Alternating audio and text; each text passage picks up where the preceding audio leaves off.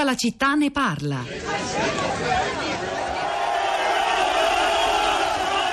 Più di 180 migranti hanno preso d'assalto il posto di confine tra il Marocco e l'enclave spagnola di Ceuta. Nelle immagini le grida di gioia di chi ce l'ha fatta mentre i poliziotti restano immobili, incapaci di fermarli.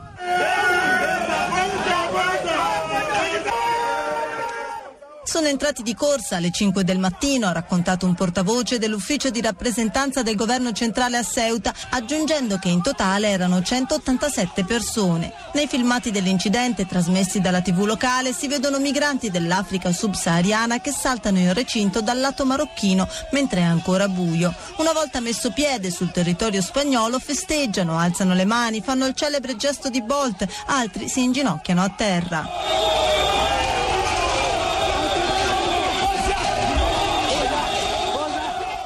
Ceuta e Melilla, enclave spagnole sulla costa mediterranea del Marocco, sono l'unica porta d'accesso all'Unione Europea che confina direttamente con l'Africa. Punti d'accesso per i migranti che vogliono venire in Europa e che regolarmente cercano di scavalcare la barriera di ferro alta 6 metri, di nuotare lungo la costa o di nascondersi in veicoli che attraversano il confine. I migranti che entrano a Ceuta vengono raggruppati e portati a un centro accoglienza dove possono fare richiesta di asilo in Spagna.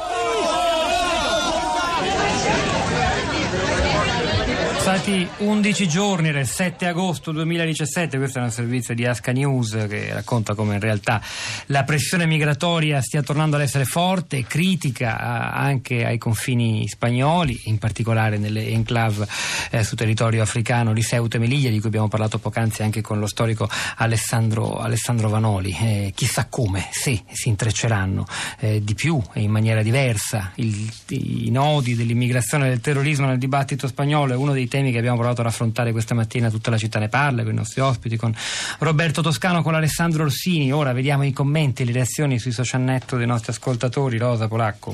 Pietro, buongiorno, buongiorno a tutti. Beh, social network, intanto quando si parla di fatti del genere, sono sempre un'arma a doppio taglio, una grande, grandissima ricchezza, importanza per il flusso e la circolazione delle informazioni anche legate all'emergenza, alla, eh, al, eh, al, soccorso, ma insomma lo sappiamo che poi diventano a volte anche un luogo eh, dove sarebbe meglio passare il meno tempo possibile. Eh, tutte le polemiche, gli insulti, gli odi di queste ore di cui non daremo conto sono però in mh, raccolti in qualche modo, sintetizzati eh, intanto da un post, quello di Gianluigi che eh, dice il senso di vedere i cadaveri ancora caldi, l'ansia da visione di firmati truculenti, non credo che serva a questo l'immediatezza della rete. E l'analisi più eh, completa forse stamattina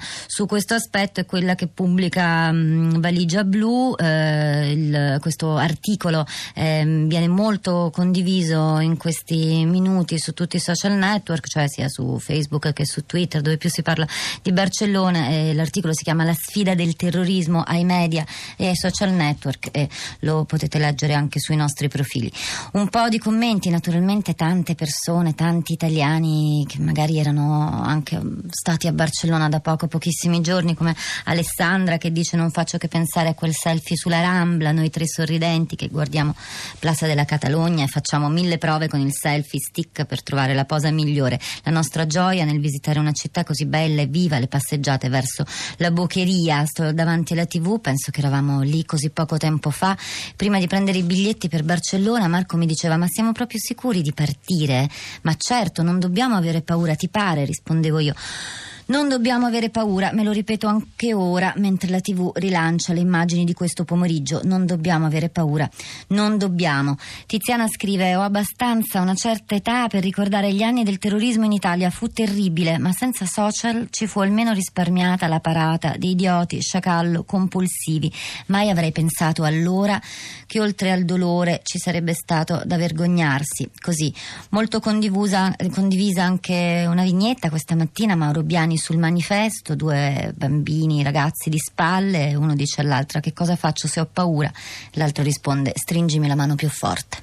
Oreste dall'Umbria, buongiorno e benvenuto. Buongiorno. A lei la parola, il primo ascoltatore nella nostra piazza di stamani.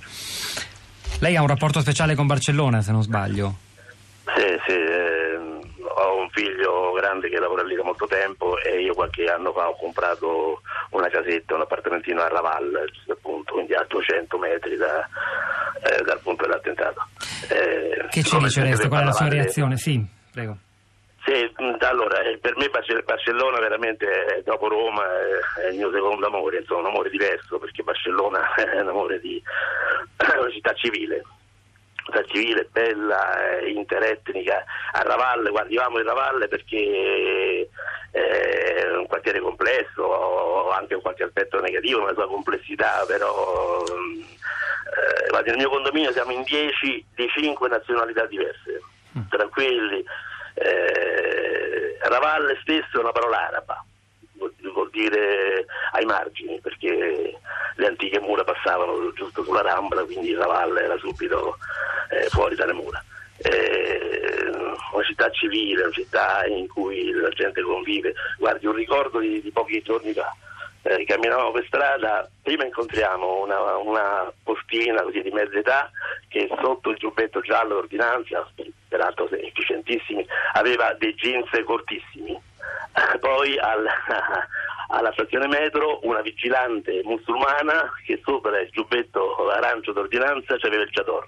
Tutte e due tranquille in una città dove la convivenza sembra mm, una cosa istituzionale, una cosa poi i servizi, i disabili sono la priorità dei trasporti, per dirne una. Eh, problema al quale io sono particolarmente sensibile anche per problemi personali.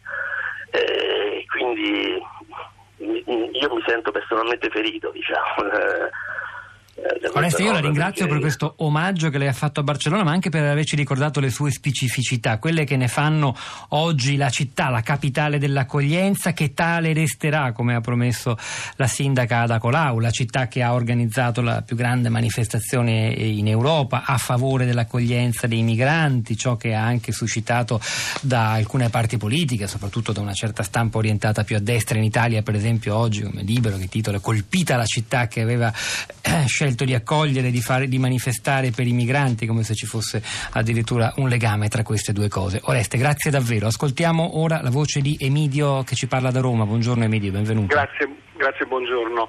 Eh, penso questo, ho sentito tutte analisi interessanti e condivisibili da parte degli esperti e del, degli ascoltatori.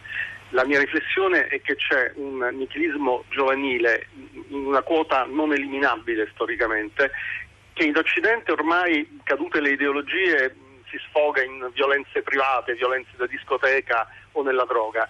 In posti o in culture, perché non è questione di luogo ma di cultura, dove ancora contano la religione, conta ancora un senso di identità molto forte, ecco che eh, queste frustrazioni, questo nichilismo che, che avvolge purtroppo una quota di, soprattutto di giovani, si indirizza verso uh, questioni più diciamo, alte e, e, un nazionalismo in senso lato, parlo di nazione musulmana, che dà ancora dire, dignità a questa, a questa, rabbia, a questo sfogo.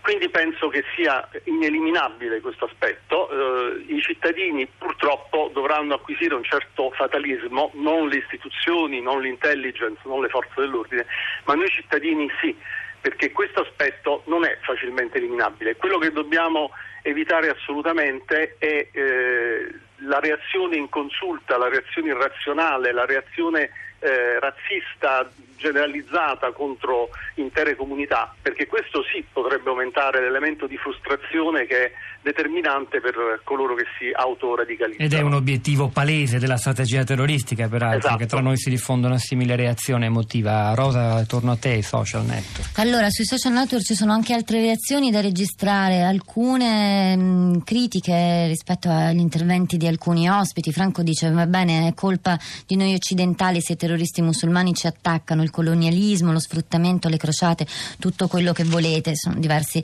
eh, gli ascoltatori che, che commentano in questo, in questo, senso. E poi c'è anche un, un sentimento abbastanza comune diffuso um, tra, tra, le cause, le, le ragioni di, di, di, questi attentati nelle analisi dei, degli ascoltatori che commentano sui nostri profili e questo elemento, questo sentimento condiviso è, è sospetto che ci sia l'invidia alla base eh, di, di, tutto ciò per lo stile di vita, per le bellezze, per la libertà. Insomma, diversi commenti lo dico perché anche quelli più pacati, quelli più riflessivi, non si tratta solo di insulti, riconducono spesso a questo punto qua. Eh, poi c'è Assunta che dice parole, parole, parole. Diventa sempre più dolorosa questa strage che non ha fine in Occidente, nei mari, nei loro martoriati stati. È un incubo con radici profonde causate da politiche arroganti, accaparratrici di beni altrui come un diritto per il nostro benessere. Mi sento di rispondere a Franco che nessuno dei nostri ospiti ha tracciato un legame causale diretto tra colpe dell'Occidente e, e attentati terroristici. Ce l'hanno fatto alcuni ascoltatori, lo dico perché magari qualcuno che si fosse collegato tardi non avesse sentito tutta la trasmissione. Comunque riascoltabile tra poco in podcast. Giuseppe dalla Toscana, buongiorno, benvenuto. Buongiorno, buongiorno. Eh, io eh, volevo mettere in rilievo un fatto che, eh, di cui si parla assolutamente troppo poco, anche in relazione al discorso delle colpe dell'Occidente, cioè che le vittime musulmane degli attentati terroristici dell'ISIS sono molto, ma molto, ma molto più numerose delle vittime che noi abbiamo avuto in Occidente. Ci sono stati attentati terrificanti in moschee, luoghi pubblici, eh, mercati in Afghanistan, in Iraq, con una quantità di vittime che è incomparabilmente superiore alle nostre. Ora, da questo punto di vista, i nostri giornali su questo parlano pochissimo, ci sono delle note in, in, nelle pagine interne, ma mai che sia uscita una ehm, in prima pagina eh, con lo stesso rilievo che viene dato, è ovvio, poi queste, queste cose succedono lontano da qui, quindi ci colpiscono meno. Giuseppe, l'abbiamo ricordato tante volte, ma ha fatto bene a farlo anche lei ora, nel senso che è un tema, è un altro chiodo, punto fisso direi della narrazione del terrorismo in questi anni, in questi anni difficili. Si conclude questa, questa, puntata, non so se Rosa hai ancora qualcosa dai social che valga la pena di ricordare. Chiudiamo così, sui social eh, potete leggerli certo, appunto sui social. Così come sul sito di Radio 3 potete ritrovare gli interessanti sms whatsapp dei nostri ascoltatori. È il momento dell'ultima puntata di Lovely Planet, eh, il programma di Anna Maria Giordano. Noi vi salutiamo, non prima di avervi ricordato che stamani c'erano alla parte tecnica Massimiliano Capitolo, Piero Bogliese alla regia, Pietro del Soldà e Rosa Polacco a questi microfoni, al di là del vetro Cristina Faloci, tutta la città ne parla, è un programma a cura di Cristiana Castellotti, un buon fine settimana, ci risentiamo lunedì mattina alle 10.